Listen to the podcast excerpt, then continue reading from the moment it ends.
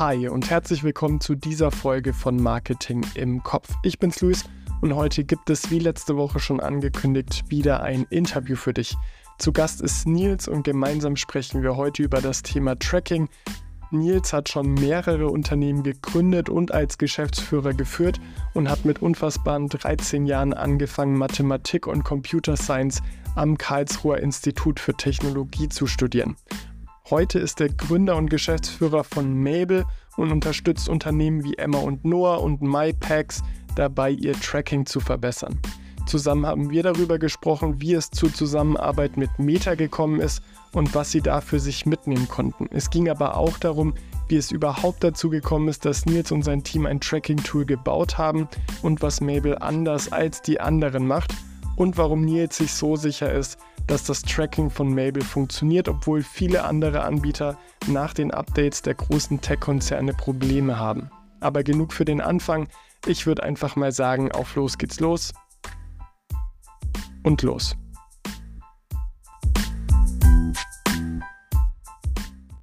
Ja, wie du gerade schon im Intro gehört hast, ist heute Nils hier im Interview. Und vorab erstmal hallo Nils. Hi. Wir sprechen heute über das Thema Tracking und ich will gar nicht so viel vorwegnehmen, deshalb geht die erste Frage schon direkt an dich, Nils. Stell dich doch mal mit all dem, was du wichtig findest, vor. Ja, erstmal vielen Dank, dass ich hier sein darf. Sehr, sehr cool. Ähm, ich freue mich mega drauf. Und boah, alles, was ich wichtig finde, das ist eine komplexe Frage, hängt natürlich auch immer so ein bisschen von der Audience ab. Ich versuch's mal. Also, hi. Ähm, bin der Nils. Ich bin einer der äh, Co-Founder und C E O von Mable A I. Wir sind ein Tracking-Tool, gezielt für E-Commerce-Brands gebaut, die Performance-Marketing machen auf Meta, TikTok, Google und Co. Und was wir machen ist, mit der App direkt in den Shop integrieren, dort die Conversion-Events tracken, was sonst das Pixel ähm, oder die Conversion-A P I erfassen, was aber deutlich tiefer integriert und deshalb mehr Daten und verlässlicher aus dem Shop getrackt werden kann mit Mable. Und dann spielen wir die über die Conversion-A P Is wieder direkt in die Ad-Accounts rein, sodass einerseits der Marketer mehr Insights bekommt dazu, welche Kampagne wie gut äh, performt. Aber auf der anderen Seite vor allem auch der Algorithmus der Werbeplattform wieder die Daten bekommt, die er braucht, um die Zielgruppe in der Lernphase und darüber hinaus so richtig zu verstehen, die Ads ganz zielgerichtet ausspielen zu können. Und dadurch werden insgesamt einfach die Kampagnen äh, durch die besseren Daten profitabler. Sehr gut. Wie seid ihr denn zu dem Thema Tracking gekommen, beziehungsweise wie, wie seid ihr denn auf die Idee gekommen, ja, wir bauen jetzt mal ein Tracking-Tool, das ist ja nicht so selbstverständlich. Ja, absolut. Also war eigentlich nicht der Plan ursprünglich. Ist mehr so aus dem eigenen Need heraus entstanden. Also wir haben in der gleichen Gründerkonstellation zu dritt vorher eine Beratungsfirma aufgebaut gehabt, über zwei Jahre, und haben da im Grunde unsere Erfahrung aus früheren Startups genommen und haben für große Mittelständler und Konzerne digitale Geschäftsmodelle aufgebaut. Ähm, also zum Beispiel ein großer Auftrag, den wir hatten, war für einen Versicherungskonzern, deren quasi digitalen Arm aufzubauen. Also es geht, ging ganz konkret vor allem darum, Funnels aufzubauen, wo wir Leute über Google und Meta-Ads auf eine Landingpage ziehen von diesem Versicherungskonzern, dort denen quasi sagen, was so wichtig ist über eine Haftpflichtversicherung oder eine Hausratversicherung und Co. Und dann sie von der Landingpage in einen Abschlussrechner zu ziehen, wo sie quasi ihre Versicherung direkt online abschließen können, ohne dass sie nochmal zwischendrin jetzt mit einem Berater sprechen mussten oder so. Und diese Funnels wollten wir quasi ganz neu aufbauen, zwanzig einundzwanzig, und dann aber gleich quasi skalieren und profitabel machen. Also war ein sehr ambitioniertes Projekt und es lief auch recht gut. Nach einem halben Jahr waren wir so ungefähr Break-Even, also Neukunden zu gewinnen, war genauso teuer wie der Customer Lifetime Value, den der Kunde gebracht hat. Und ab da wollten wir anfangen zu skalieren. Und dann kam i O S vierzehn Punkt fünf raus und ich glaube, jeder, der irgendwie in der Bubble unterwegs war, hat das damals mitbekommen. Äh, die Kampagnen-Performance ist halt voll in den Keller gegangen. Einerseits wusste man selbst als Marketer nicht mehr so genau, was läuft eigentlich und was nicht, weil die quasi Insights gefehlt haben. Aber eigentlich noch schlimmer, die Algorithmen, die, denen wir ja, sag ich mal, über die letzten Jahre viel mehr ähm, Macht gegeben haben. Also ich weiß nicht, vor fünf oder zehn Jahren hat halt jeder, der da gesessen hat, super kleinteilig selbst mit achtundzwanzig verschiedenen Kampagnen und Audiences rumhantiert. Heute hast du einfach irgendwie eine Creative-Testing-Kampagne, eine Always-On-Kampagne und den Rest macht der Algorithmus schon. Mhm. Nur, wenn der halt die Daten nicht kriegt, weil Apple da extrem viel blockiert hat, im Zusammenspiel mit D S G V O, was vorher schon ein paar Monate vorher quasi einen Impact gehabt hatte und Co., sind diese Algorithmen halt deutlich schlechter geworden, konnten die Zielgruppe nicht mehr so gut erfassen. Das heißt, wir hatten als Beratungsunternehmen auf einmal, wir waren gerade Break-Even gewesen, wollten quasi durchskalieren für unseren Kunden, was eben ein großer Konzern war. Und dann ist auf einmal im Schnitt, einen Neukunden zu gewinnen, doppelt so teuer geworden, weil der Algorithmus halt wieder viel mehr Streuverlust reingekriegt hat, weil er nicht genau wusste, wem er es targetiert. Also hat er wieder angefangen, viel breiter im Markt einfach die Ads auszuspielen, auch an Zielgruppen, für die sie überhaupt nicht relevant waren. Und dadurch wurde es halt teurer. Und dann haben wir im Grunde zwei Monate lang so den Sommer einundzwanzig über alles implementiert, was es so gab, von eben simple K P I-Implementierung und einem Server-Side Self-Hosted Google Tag Manager aufgesetzt, bis hin zu deutlich komplexeren Setups noch mit sowas wie, ich weiß nicht, ob du Segment kennst, das ist auch so eine äh, Customer-Data-Plattform, mit der du eben auch, sag ich mal, Conversion-Tracking als Nebencase mit abbilden kannst. Aber egal, wie wir es gebaut haben, kein Tool hat es geschafft, die Daten wieder vollständig sauber zu erfassen und dahin zu bringen, wo sie benötigt wurden, nämlich in den Ad-Account rein. Und dann war so ein bisschen die Frage, okay, fuck, ist das Projekt jetzt gescheitert? So lassen wir es jetzt mit den Funnels für unsere Kunden. Und dann haben wir aber eigentlich Matthias, unser C T O, und ich bei einem Waldspaziergang eine Idee gehabt, wie man es anders bauen könnte. So, wenn es schon Server-Side-Tracking heißt, warum funktioniert es dann immer noch teilweise quasi so wie eine klassische browserbasierte Architektur, die halt blockiert werden kann? Und haben eine Idee gehabt, wie man es ganz anders bauen kann, sodass man quasi das Tracking wirklich über das First-Party-Shop-Backend, das ist jetzt sehr technisch ausgedrückt, muss nicht jedem was sagen, aber im Grunde wäre einfach eine neue Idee. Haben gedacht, irgendwie, das kann ja nicht sein, und haben es einfach mal gebaut, waren die ganze Zeit sehr skeptisch. Aber es hat funktioniert, wir hatten wieder die vollen Daten, konnten die zurückspielen in den Ad-Account und konnten quasi wunderbar durchskalieren, waren dann nach kürzester Zeit Nummer eins Spender in Deutschland in den ganzen Versicherungs-Keywords, weil halt die ganzen anderen großen Player am Markt runterskalieren mussten, und wir mit dem kleinen Regionalversicherer, die erst in dem Jahr überhaupt angefangen hatten, waren auf einmal die, die am meisten Ads geschalten haben, weil wir halt durch die besseren Daten viel profitabler sein konnten. Und dann haben wir gemerkt, krass, da gibt es eigentlich einen Riesenmarkt für, weil jeder auf dieser Welt, der Conversion Ads schaltet, braucht diesen Algorithmus, braucht diese Daten, und wir, wir haben eine Lösung, wie es funktioniert. Und dann haben wir kurzerhand die Beratungsfirma eingestellt, zu Ende zwanzig einundzwanzig, und eine Softwarefirma gestartet. Und so ist Mable entstanden. Das ist eine super Überleitung, glaube ich, schon zum nächsten Punkt, weil diese Genauigkeit beim Tracken, das ist ja ein großes Thema. Und ihr habt da mit Meta zusammengearbeitet. Vielleicht kannst du kurz erklären, was genau dabei rumgekommen ist und was ihr da auch für euch so mitnehmen konntet. Ja, gerne. Also ich meine, was ich ja eben schon beschrieben habe, ist, dass durch die besseren Tracking-Daten quasi die Ads in den Plattformen einfach automatisch besser performen, weil der Algorithmus wieder die Zielgruppe besser versteht. Und natürlich, als wir angefangen haben, das zu bauen, äh, waren wir erstmal recht neu zu der ganzen E-Commerce- und Marketing-Bubble. Aber es ist dann natürlich auch recht schnell, sag ich mal, hat es an Bekanntheit gewonnen und Co. Und natürlich hat auch Meta selbst gesagt, irgendwie ist das super spannend, weil ähm, die haben ja auch i O S vierzehn Punkt fünf ordentlich gespürt und den Backlash und die Performance-Einbrüche und Co. Ähm, und wenn es dann quasi Mechanismen gibt, wie Meta-Ads wieder performanter werden können, und da wir ja auch, sag ich mal, die Daten, die wir erfassen im Shop, vollständiger als quasi andere Mechanismen, wieder über die Conversion A P I einfach normal nach Meta reinspielen, war es für Meta natürlich auch super spannend zu zeigen, hey, trotz all der Veränderungen sind Meta-Ads immer noch super profitabel machbar, und diese Conversion-A P I, die Meta gebaut hat, ist eben super mächtig, ist die richtige Lösung, wenn man sie eben auf der anderen Seite mit dem richtigen Datenerfassungstracking kombiniert.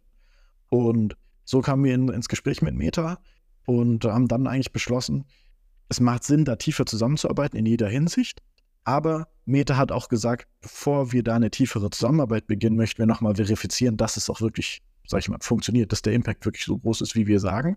Und für uns andersrum war das natürlich super spannend, weil wir machen die eigentlich mit so ziemlich jedem Kunden, der Mable installiert äh, und da Interesse dran hat, äh, A B Tests, wo der Kunde quasi einfach zwei identische Adsets laufen lässt in einem A B Test. Und der einzige Unterschied ist, dass eine Adset optimiert quasi auf die Daten aus seinem alten Pixel, was er schon immer genutzt hat, was quasi klassisch eingebunden ist.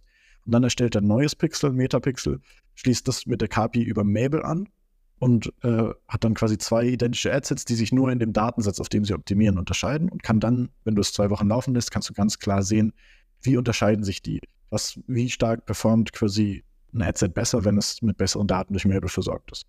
Und das machen wir eigentlich mit vielen Kunden. Trotzdem war es für uns natürlich nochmal spannend, vielleicht übersehen wir ja was da an der ganzen Sache. Also quasi, wir haben es damals bei uns selbst, in, in, als wir noch in der Beratung waren, quasi gespürt, haben deshalb gesagt, das macht einfach Sinn, da ist ein Problem, wir haben eine Lösung, lass uns eine Firma draus machen. Aber heute machen wir eben quasi diese Tests mit jedem Kunden.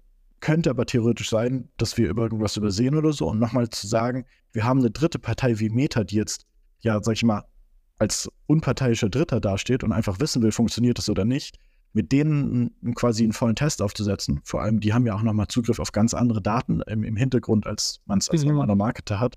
Und wenn die quasi verifizieren können, dass es funktioniert, dann ist es natürlich auch für uns nochmal sehr viel Sicherheit und eine Bestätigung, dass es auch wirklich Sinn macht, so wie wir es machen. Genau, von daher haben wir uns da zusammengetan. Es hat auch eine ganze Weile gedauert, weil bei Meta, die sind mittlerweile auch kein ganz junges Startup mehr, da, da brauchen die Prozesse manchmal etwas länger, aber hatten da auch sehr coole Unterstützung von deren Seite. Und dann haben dann quasi eine Studie aufgemacht mit dreiundzwanzig verschiedenen Brands, die eben nochmal genau solche A B-Tests haben laufen lassen mit einem quasi Mable Pixel versus einem normal. Es waren alles Shopify-Brands, also immer im Verhältnis zu dem Standard-Tracking, was man in Shopify einfach aktivieren kann, indem man das Pixel-I D eingibt. Und jeder dieser Tests lief eben mindestens vierzehn Tage. Insgesamt wurde ein sechsstelliger Betrag über diese ganzen verschiedenen Testkampagnen hinweg, reines Test-A B-Test-Budget gespendet. Und dann ähm, haben wir es ausgewertet. Und was man schon mal direkt sieht im Ad-Account ist, dass der R O A S in dem Ad-Set, was mit Mable-Daten optimiert hat, was wie gesagt in allem anderen sonst gleich war, im Schnitt über doppelt so hoch war, wie in dem Ad-Set, was mit den Standard-Shopify-Tracking-Daten optimiert hat. Was schon mal, sag ich mal, ein sehr krasses Ergebnis ist. Das kam ungefähr daraus, dass um die achtzig Prozent mehr Conversions entstehen oder attribuiert werden und ungefähr zwanzig Prozent höherer A O V im Schnitt. Also A O V heißt Average Order Value, das heißt der Warenkorb pro Kauf von der Zielgruppe, die der Pixel optim- oder targetiert hat, der auf den Mable-Daten optimiert. Diese Kunden haben im Schnitt zwanzig Prozent mehr pro Kauf ausgegeben. Und dann ist aber jetzt mal noch ganz mir schon wichtig darzustellen, diese über doppelt so hoher R O A S. Das heißt nicht, dass man am Ende, wenn man solche Kampagnen schaltet, dann auch mehr als doppelt so viel Umsatz direkt im Shop hat. Das ist nämlich eine Kombination aus zwei Effekten. Das eine ist, durch bessere Daten werden mehr Käufe erst überhaupt sichtbar im Ad-Account, können überhaupt attribuiert werden. Das heißt, auch wenn es also quasi von den Käufen, die beide Adsets erzeugen, wenn beide hundert Käufe erzeugen würden, würde dadurch, dass die Daten vollständiger sind, die Mable trackt, von diesen hundert Käufen mehr richtig attribuiert werden können. Das heißt, man würde schon einen Uplift sehen, auch wenn im Hintergrund im Shop eigentlich theoretisch gleich viel Käufe bei rauskämen, weil das alte Pixel halt nicht so gut ist, sich anzuzeigen. Das ist der eine Effekt. Man sieht also wieder mehr, kann sich auf die Daten mehr verlassen.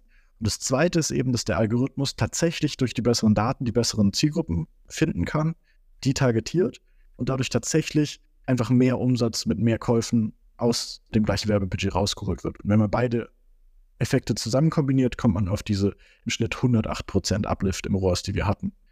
Aber man sieht eben, dadurch, dass eben auch zwanzig Prozent des Uplifts durch höhere Warenkorbwerte erzeugt sind im Schnitt. Das würde ja, also den Effekt könnte man nicht erzeugen, wenn man einfach nur mehr sichtbar machen würde, weil wenn ein Kauf sichtbar wird, dann auch mit dem richtigen Warenkorbwert. Das heißt, man sieht schon eben daran, dass mindestens zwanzig Prozent von den hundert Prozent durch die tatsächlich relevantere Zielgruppe kommen. Wie viel genau ist quasi mit den Tests noch nicht eindeutig belegbar. Da werden zukünftig noch weitere Studien folgen, um das genauer, sag ich mal, noch auseinanderhalten zu können.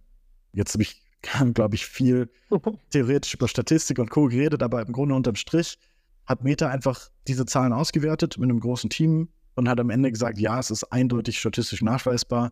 Mable, die besseren Daten mit Mable sorgen für äh, eine bessere Kampagnenperformance, was natürlich für uns ein mega Ergebnis war. Wie war das denn für euch? Also ich stelle mir vor, du hast vorhin gesagt, so das Unternehmen zwei, drei Jahre alt und dann kommt Meta auf einen zu, beziehungsweise es gibt eine äh, Partnerschaft mit Meta, die schaut, wie gut tatsächlich das Tracking funktioniert.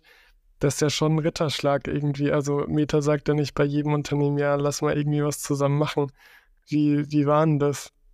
Ja, also es ist so ein bisschen ein crazy Gefühl. Einerseits wirkt es so ein bisschen offensichtlich, weil wir quasi diese Ergebnisse erzeugen und das natürlich irgendwie für Meta spannend ist. Andererseits, wie du sagst, also wir haben davor eben eine Beratungsfirma gemacht. Mable ist erst überhaupt Ende einundzwanzig, Anfang zweiundzwanzig als Idee entstanden. Wir sind erst seit nicht mal ganz anderthalb Jahren am Markt.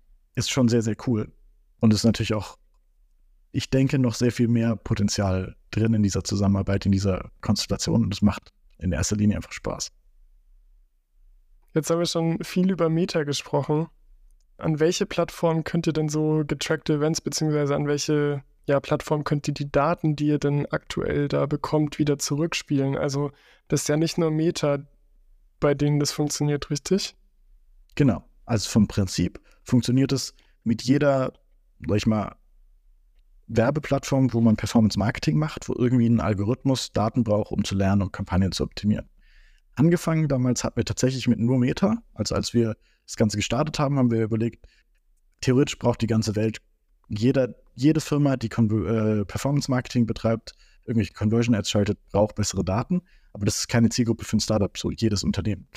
Deshalb haben wir gesagt, das ist eine Zielgruppe. Eben. Dann haben wir gesagt, okay, die äh, größte Teilmenge davon sind E-Commerce-Unternehmen. Die spenden im Schnitt am meisten auf Performance-Ads. Und auch E-Commerce ist noch zu groß. Wie gesagt, die, äh, größt, das größte einheitliche Shopsystem ist Shopify. Deshalb haben wir ursprünglich gestartet, zu sagen, wir bauen eine Shopify-App, weil dann können wir es quasi ganz einfach mit einem Klick integrierbar machen für jeden Shopify-Store. Und auf der anderen Seite von den Werbeplattformen, die, die am stärksten betroffen war, war Meta, von den beiden großen. Weil Google, wenn du keine guten Daten hast, kannst du immer noch sagen, ich targetiere random. Die Leute, die halt nach meinem Suchbegriff gesucht haben, sind vielleicht zehntausend im Monat. Während Meta quasi, wenn sie random targetieren müssen, vor dreieinhalb Milliarden Nutzern stehen und quasi zufällig auswählen müssen. Deshalb hm. mit Meta ursprünglich angefangen, da, daher auch quasi da die, die Zusammenarbeit, weil wir das schon am längsten machen. Ähm, mittlerweile haben wir auf der äh, quasi Shop-System-Seite noch Shopware auch dazu genommen. Das heißt auch Shopware, fünf und sechs Shops können mittlerweile Mable einfach nutzen. Weitere Shop-Systeme kommen natürlich in Zukunft. Und auf der anderen Seite waren TikTok und Pinterest sehr einfach als nächstes auf einer ähnlichen Qualität wie Meta hinzuzufügen, weil die jeweils in dem, wie sie ihre Werbeökosysteme aufgebaut haben, die Schnittstellen und Co., sich, ich sag mal, viel inspiriert haben lassen offensichtlich von dem, wie Meta das gebaut hat. Das heißt, es war nicht zu, zu viel anders. Das heißt, es war recht einfach für uns, die auch anzuschließen, auf ein ähnliches Level zu bringen. Mittlerweile haben wir auch Google angeschlossen. Das heißt, auch für Google Ads können wir diese Events zurückbringen. Da ist es aber quasi Full Disclosure, unsere Google-Anbindung ist noch in Beta und das wird sie auch vermutlich noch sein bis ungefähr Ende Januar vierundzwanzig. Das heißt, wir bringen Events dorthin, die, die wir auch an die anderen Plattformen spielen, sag ich mal, die, die vollständigeren Daten. Aber wir haben festgestellt, Google denkt Events und Attributionen und, und Conversions in sich nochmal ein bisschen anders. Und das voll auf die Plattform zu optimieren, ist noch nicht abgeschlossen. Das heißt, die, die volle Performance-Benefits in Google sieht man eben nach unserer aktuellen Roadmap erst so ab Ende Januar, Anfang Februar. Also wir haben auch schon Brands, die es aktuell testen. Die Performance ist auf jeden Fall nicht schlechter. Aber genau, ich denke, da können wir noch mehr Potenzial rausholen in Zukunft. Habt ihr denn, also weil im Prinzip habt ihr bisher jetzt so gut wie alles angeschlossen, was man irgendwie da integrieren kann. Habt ihr denn Erfahrungswert, welche Plattform sich besonders gut eignet, um Conversions voranzutreiben? Also das ist vielleicht jetzt auch eine sehr wilde Frage, weil es mhm. natürlich auch sehr aufs Unternehmen drauf ankommt, was angeboten wird. Aber man sieht ja bei TikTok zum Beispiel, die bieten jetzt immer mehr Kaufoptionen, also diese In-Shop-Systeme an. Könnt ihr da in den Daten auch irgendwas sehen, dass viele über TikTok kommen? Oder ist es immer noch, obwohl tot gesagt, Facebook zum Großteil? Oder also wisst mhm. ihr da irgendwas? Also ich meine, wir tracken sehr, sehr viele Events, weil wir mittlerweile eben bei einer dreistelligen Anzahl an Shops äh, eingebunden sind und Co. Aber wir konzentrieren uns wenig drauf, sag ich mal, diese Events analytics-mäßig auszuwerten, statistisch oder da an Auswertung anzubieten, sondern wir sind in erster Linie die, die diese Events erfassen und eben an der jeweiligen Werbeplattform abliefern. Das heißt, ich kann dir wenig draus sagen, wo, also wie Kaufverhalten sich verhält, basierend statistisch aus den Daten, die wir tracken, weil da schauen wir gar nicht so viel drauf. Mhm. Das ist nicht unser Job. Das können dann unsere Kunden in ihren jeweiligen Tools machen. Was ich aber sagen kann, ist quasi der Großteil der Shops, die uns nutzen, für die ist quasi Meta, gerade im, im Social-Performance-Bereich, wenn man Google ausklammert, schon noch der größte Kanal. Es gab mal so eine Welle, da haben viele TikTok getestet. Dann ist wieder so ein bisschen abgeflaut, was TikTok-Performance-Ads angeht. Ich glaube schon, dass TikTok ein sehr relevanter Kanal ist, der auch langfristig wachsen wird, ähm, weil ich glaube, wenn eine Company auf der Welt Algorithmen, die den Nutzer, sag ich mal, die dem Nutzer das zeigen, was er sehen will, gut verstanden hat, dann ist es TikTok. Das heißt, Ad-Algorithmen zu schaffen, die quasi gut targetiert ausspielen, glaube ich, da ist viel Kompetenz da in dieser Firma, aber die haben ja auch im Grunde zehn Jahre an Tracking-Daten und Co. aufzuholen, die Meta einfach als Vorsprung hat. Mhm. Ähm, ich glaube, es ist, kommt auch sehr stark einfach auf den Kontext der Brand an. Also es gibt Produkte, die kauft man einfach weniger spontan, sondern sucht eher danach. Also zum Beispiel damals in unserem Versicherungs-Use-Case als Beratung, eine Haftpflichtversicherung ist eher was, wenn du weißt, dass du sie brauchst, gehst du los und suchst sie dir, als dass du auf, keine Ahnung, TikTok spontane Ads siehst und denkst, boah, Junge, ich nehme gleich drei. Also, ja, also kommt aufs Produkt an und ich glaube, was schon sehr wichtig ist und was auch für die Brands in Zukunft noch, noch besser differenzierbar werden muss, ist, für welchen Teil im Funnel nutze ich eigentlich welche Plattform? Also ist zum Beispiel TikTok und Meta mehr so eine Discovery-Plattform, wo ich Neukunden generiere, während Google quasi vielleicht eine Art Retargeting-Plattform ist von den Leuten, die mich schon mal random auf Social angezeigt bekommen haben und wiederkommen. Und wie stark kann ich quasi mein E-Mail-Marketing ausbauen, um, um starke Retention zu treiben, ohne dass es mich viel Geld kostet. Und das sauber in der Customer Journey gegeneinander zu orchestrieren, glaube ich, ist es weniger die eine Plattform ist insgesamt besser als die andere, sondern mehr, wofür benutze ich sie eigentlich und hole ich dahingehend das meiste Potenzial für diesen Funnel-Step aus der jeweiligen Plattform raus. Das ist eine sehr gute Antwort, glaube ich. Also mir war schon bewusst, auch was du jetzt nochmal gesagt hattest, dass es halt sehr darauf ankommt, was für ein Produkt biete ich an, was so meine Mentalität vom Unternehmen und der Brand. Aber es hätte ja sein können, dass man trotzdem was sieht. Ähm, jetzt gibt es ja schon relativ viele Tracking, Tools, Unternehmen und sonstiges. Also zum Beispiel Tracify von Marc Weininger, der auch schon hier im Podcast war, oder Triple Whale. Was macht ihr denn anders als die Tools, die es bisher schon gibt? Ja, äh, sehr gute Frage. Die hören wir auch ganz oft, wenn wir hier in der Bubble unterwegs sind, weil jeder schon von diesen Tools auch gehört hat und die eben so, sag ich mal, unter dieser Überkategorie Tracking-Tools irgendwie assoziativ zusammenfallen. Ganz praktisch würde ich sagen, sind es aber gar nicht so ähnliche Tools. Also die haben tatsächlich einen recht unterschiedlichen Anwendungszweck. Ein Tracify oder Triple Whale oder dann gibt es noch Attribute, Admetrics und Co. sind aus meiner Sicht vor allem Attributionsanalyse-Tools. Das heißt, das Ziel dieser Tools ist es, dir als Marketer Insights zu geben, welche Ad performt eigentlich gerade wie gut. Auf welcher solltest du vielleicht mehr spenden, wo solltest du die Ad abschalten und so weiter. Ähm, die Werbeplattform selbst, also der Algorithmus, kriegt von dem, was diese Tools machen, aber gar nichts mit. Das heißt, bei diesen Tools kriegt ihr zum Beispiel ein Third-Party-Dashboard zur Verfügung gestellt oder eine Chrome-Extension, die dann Dinge über den Ad-Account drüberlegt, aber nativ, wirklich in Meta selbst, im Ad-Account, verändert sich nichts. Das heißt, das Ziel ist es eben, euch als Marketer Infos zu geben, mit denen ihr potenziell bessere Entscheidungen treffen könnt. Weil diese Companies, diese Tools eben sagen, hey, ich kann das besser rausrechnen, ich kann das besser darstellen, die Attribution, als die Werbeplattform selbst kann. Und was wir beim Mable machen, ist ein ganz anderer Ansatz, nämlich zu sagen, wir nehmen die Roh-Conversion-Events, also da hat ein Page-View stattgefunden oder da hat ein Add-to-Cart stattgefunden oder da hat ein Kauf stattgefunden. Mit allen Parametern, die man darüber so erfassen kann, die erfassen wir im Shop mit möglichst viel hoher Genauigkeit und möglichst viel Daten außenrum und schicken die quasi in die Werbeplattform selbst rein, sodass die Werbeplattform selbst wieder möglichst viele Daten bekommt. Das heißt, wir bei Mable stellen dir kein Dashboard für Attribution zur Verfügung oder so, sondern wir sagen, wenn wir die, der Werbeplattform wieder die Daten zurückliefern, die ihr seit iOS vierzehn und Co. gefehlt haben, dann funktionieren ja alle Prozesse, die früher in der Werbeplattform gut funktioniert haben, funktionieren wieder. Das heißt, einerseits bekommt dadurch auch der Marketer wieder mehr Insights in Attributionsfragen, in Creative-Tests, in die Frage, welche Ad performt eigentlich. Aber nicht, weil wir eine andere Attributionsrechnung machen, sondern weil die Werbeplattform selbst das wieder viel besser ausrechnen kann, weil wir es wieder die richtigen Input-Daten bekommen. Das heißt, die Zahlen im Ad-Account werden einfach wieder verlässlicher.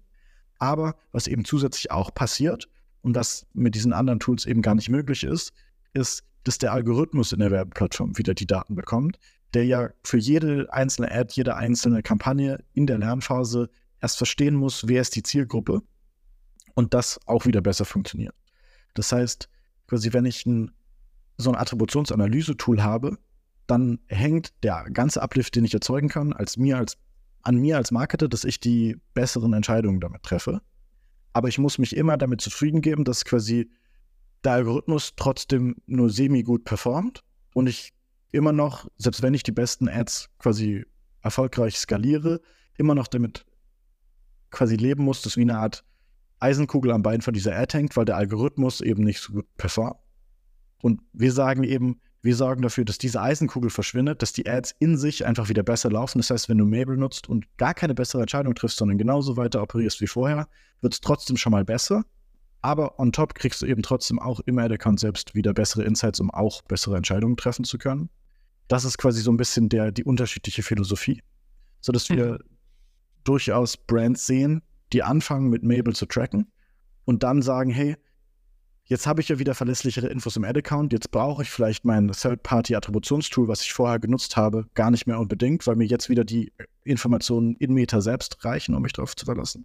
Finde ich fair. Genauso gibt es aber auch Brands, die sagen, aber alles davon, egal ob Meta es modelliert oder das externe Tool, Attribution ist immer nur irgendwie eine Modellrechnung und da so viele Perspektiven wie möglich zu bekommen, ist für mich sinnvoll. Das heißt, obwohl ich mit Mable wieder quasi bessere Rohkampagnen-Performance habe und auch wieder besser entscheiden kann über den Ad-Account, will ich trotzdem meine Third-Party-Attributionsinformationen behalten, um einfach möglichst viele Perspektiven mit reinzubekommen, um noch bessere Entscheidungen zu treffen, was ich auch völlig fair finde. So.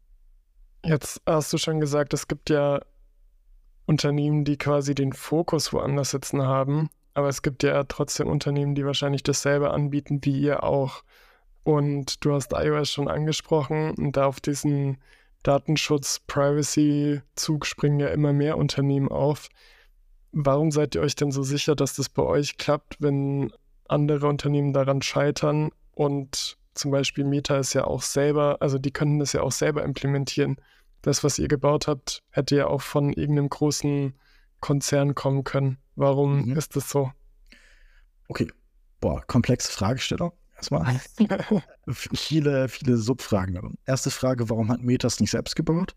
Meta hat noch nie, sag ich mal, tiefe Tracking-Integrationen gebaut. Meta beschränkt sich schon immer darauf, quasi eine Standardlösung für alle zur Verfügung zu stellen. Und dann ist es deine Aufgabe als Brand, als Webseitenbetreiber, wie auch immer, das sauber anzubinden. Also früher, als es einfach das Pixel gab, war es deine Aufgabe, das sauber einzubinden. Sie haben einfach nur so den generischen Pixelcode zur Verfügung gestellt. Und jetzt mit der Conversion A P I, eine A P I ist ja im Grunde wirklich einfach nur eine Schnittstelle, die was empfangen kann. Das heißt, Meta stellt einfach, sage ich mal, eine offene Schnittstelle und sagt, guck mal, wenn ihr uns die Daten hier so hinschickt, dann empfangen wir die sauber, aber wie ihr die Daten erhebt, ist eure Sache. Das heißt, mhm. ich als Brand, wenn ich zum Beispiel auf Shopify unterwegs bin, dann ist Shopify die Firma, die quasi die Integration und die Datenerfassung und das Tracking gebaut hat und dann die Anbindung an die äh, Meta-A P I baut. Oder wenn ich auf einem anderen System wie Shopware oder so unterwegs bin, wo es keine Standardlösung gibt, dann muss ich selbst eigenverantwortlich mit einem Google Tag Manager oder so dieses Tracking-Setup bauen, was eben einfach, wenn man es richtig gut machen will, sehr schnell, sehr komplex und schwierig wird. Deshalb, ich glaube, es ist überhaupt nicht im Interesse von Meta selbst dahin zu gehen, wenn A, müssten sie für jedes einzelne Website-System tiefe Dinge bauen, was sehr, sehr aufwendig wäre für sie. Und B, ist es, glaube ich, also da habe ich auch keinen tieferen Einblicke, aber wenn ich Meta wäre, ja auch eine ganz angenehme rechtliche Lage zu sagen, wir stellen nur die Schnittstelle zur Verfügung, so, hey, wir sind nicht dafür verantwortlich, was dahin geschickt wird. Mhm. Das ist, was ich meine. Das heißt, eher ist so ein bisschen die Frage, warum können Brands das mit dem, zum Beispiel Google Tag Manager nicht einfach selbst bauen? Und da ist die Antwort, könnten sie theoretisch nicht hundert Prozent, weil die Architektur eben auch eine Rolle mitspielt, was überhaupt technisch blockiert werden kann und was nicht. Aber es ist auch ein sehr großer Teil von der Datenqualität, die, liefer- die wir liefern, ist einfach, blöd gesagt, Fleißarbeit. Einfach im Detail jetzt seit anderthalb Jahren jeden Tag draufschauen, gucken, wo gehen Parameter verloren, wo gehen Events verloren, wo sind einfach Inkompatibilitäten von den Systemen oder wo geht, wenn viel Traffic ist, irgendwelche Dinge kaputt, wo sind die unter Last, wo fällt mal was aus und das einfach immer weiter aufräumen und cleanen und Datenqualität herstellen und wenn wir sehen, okay, in acht Prozent der Fälle fällt dieser Webhook aus, das ist jetzt egal, was das ist, aber das passiert ab und zu mal. Äh, zum Beispiel bei Shopify, das, dieses Ding, was quasi benachrichtigt, Achtung, es gab eine neue Bestellung, dass das nicht zuverlässig geschickt wird, dann einen Mechanismus bauen, der das quasi ausgleicht und die restlichen Daten wieder nachzieht und so weiter. Und diese Arbeit, die müsste ja theoretisch jede Brand selbst betreiben, wenn sie ihr eigenes Server-Side-Tracking auf das gleiche Level stellen wollte. Und wir sind jetzt dreißig Leute in der Firma, über zwanzig davon sind einfach Software-Engineers, die diese Arbeit betreiben. Das wäre ja absurd anzunehmen, dass eine Brand das selbst leisten kann. Deshalb macht es halt Sinn, dass ein Unternehmen wie wir hingeht und das einmal macht und dann für alle nutzbar macht. Und das heißt, das einzige größere Unternehmen, was ich kenne, was, wo man fragen könnte, warum haben die es nicht gemacht, wäre Shopify, weil die stellen ja quasi für alle Shopify-Stores eine Standardlösung zur Verfügung. Und da muss man schon sagen, die ist ja auch gar nicht schlecht. Also das ist, wenn ich eben, wir sind in Shopify gestartet und hatten aber den Anspruch, deutlich besser zu sein, haben wir auch geschafft. Aber wenn ich jetzt in Shopware unterwegs bin, auf einmal mit den ganzen Shopware-Shops spreche und mir anschaue, was die quasi dastehen haben, was irgendwie selbst zusammengebastelt ist, dann ist Shopify im Vergleich eigentlich gar nicht so schlecht. Also so eben, man kann immer noch äh, deutlich mehr rausholen. Und ich glaube, dass Shopify da auch laufend dran ist, aber die sind halt auch eine Riesenfirma mit ganz viel Fokus auf andere Themen. Und wir machen halt einfach genau diese eine Sache und dafür machen wir sie besser als alle anderen. Das lasse ich so durchgehen. Jetzt hattest du schon äh, Shopify und Shopware angesprochen und aktuell bietet ihr eure Lösung ja nur für diese zwei Shop-Systeme an. Mhm. Warum macht ihr das denn noch nicht für andere? Also es gibt ja noch WooCommerce zum Beispiel. Warum noch nicht, sozusagen? Ja. Also noch nicht ist ein wichtiger Punkt, wird kommen. Aber also wenn ich ein normales Tool, sag ich mal, irgendwo integriere, ist oft, ich füge ein Skript ein und dann passt es schon. Und das, was wirklich den Mehrwert, den U S P von Mable auszeichnet, ist ja, dass wir eben alle Besonderheiten eines Systems in- und auswendig lernen, wie eben schon erklärt, und wirklich das Maximale an Datenqualität rausholen. Das heißt, wir integrieren sehr, sehr tief, nicht nur irgendwo im Frontend ein Skript einfügen, sondern schließen auch die diversesten Backend-A P Is an, müssen diesen Algorithmen, äh, diesen Mechanismus, wie überhaupt das Tracking geladen wird, aus dem Haupt-Backend äh, umsetzen, was einfach eine gewisse Komplexität und Aufwand mit sich bringt. Und es bringt ja auch erst dann Mehrwert, wenn wir das vollständig gemacht haben. Weil wenn wir ein Tracking anbieten, was halt so lala funktioniert, was vielleicht schneller geht, dann ist ja kein, keinem geholfen. Und wir wollen ja wirklich diese maximale Datenqualität rausholen. Und wir haben eben initial Shopify gebaut und haben da, sag ich mal, über ein Jahr lang laufend dran optimiert. Jetzt haben wir dieses Jahr Shopware fünf und sechs rausgebracht, was wir schon innerhalb weniger Monate geschafft haben. Das heißt, da sind wir schon schneller geworden, weil wir aus Shopify viel gelernt haben, was wir übertragen konnten. Und jetzt kommen nach und nach weitere Shop-Systeme, also WooCommerce wird kommen, Magento wird kommen, ähm, dann auch, sag ich mal, etwas mehr Richtung Enterprise-orientierte Systeme wie Scale oder S A P äh, Commerce Cloud oder Salesforce Commerce Cloud stehen auch irgendwann auf der Roadmap und natürlich auch, sag ich mal, ein allgemeines S D K anzubieten, also ein Software-Development-Kit, sodass man es in jeden Custom-Shop integrieren kann. Aber ja, ist so ein bisschen wie, warum braucht Apple so lange, bis ein Produkt rausgebracht wird? Es muss halt gut sein, damit es auch wirklich das bringt, damit es voll integriert ist und äh, lieber lassen wir uns ein bisschen Zeit, aber die Systeme, die wir anbieten, sind halt wirklich gut. Also hat das einfach Qualität vor Quantität Gründe genau. Aktuell? Einfach weil der ganze Grund-U S P unseres Produktes ist ja Qualität.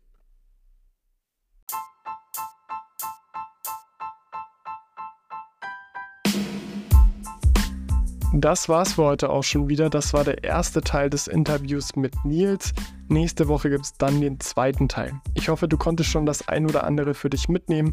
Ich konnte auf jeden Fall noch einiges lernen, was das Tracking angeht. In der nächsten Folge sprechen wir dann darüber, was Nils über den Datenschutz denkt, warum er glaubt, dass personenbezogenes Tracking auch in der Zukunft relevant bleibt, was für Trends er im Tracking so sieht und was das Tracking von Mable sonst noch so besonders macht.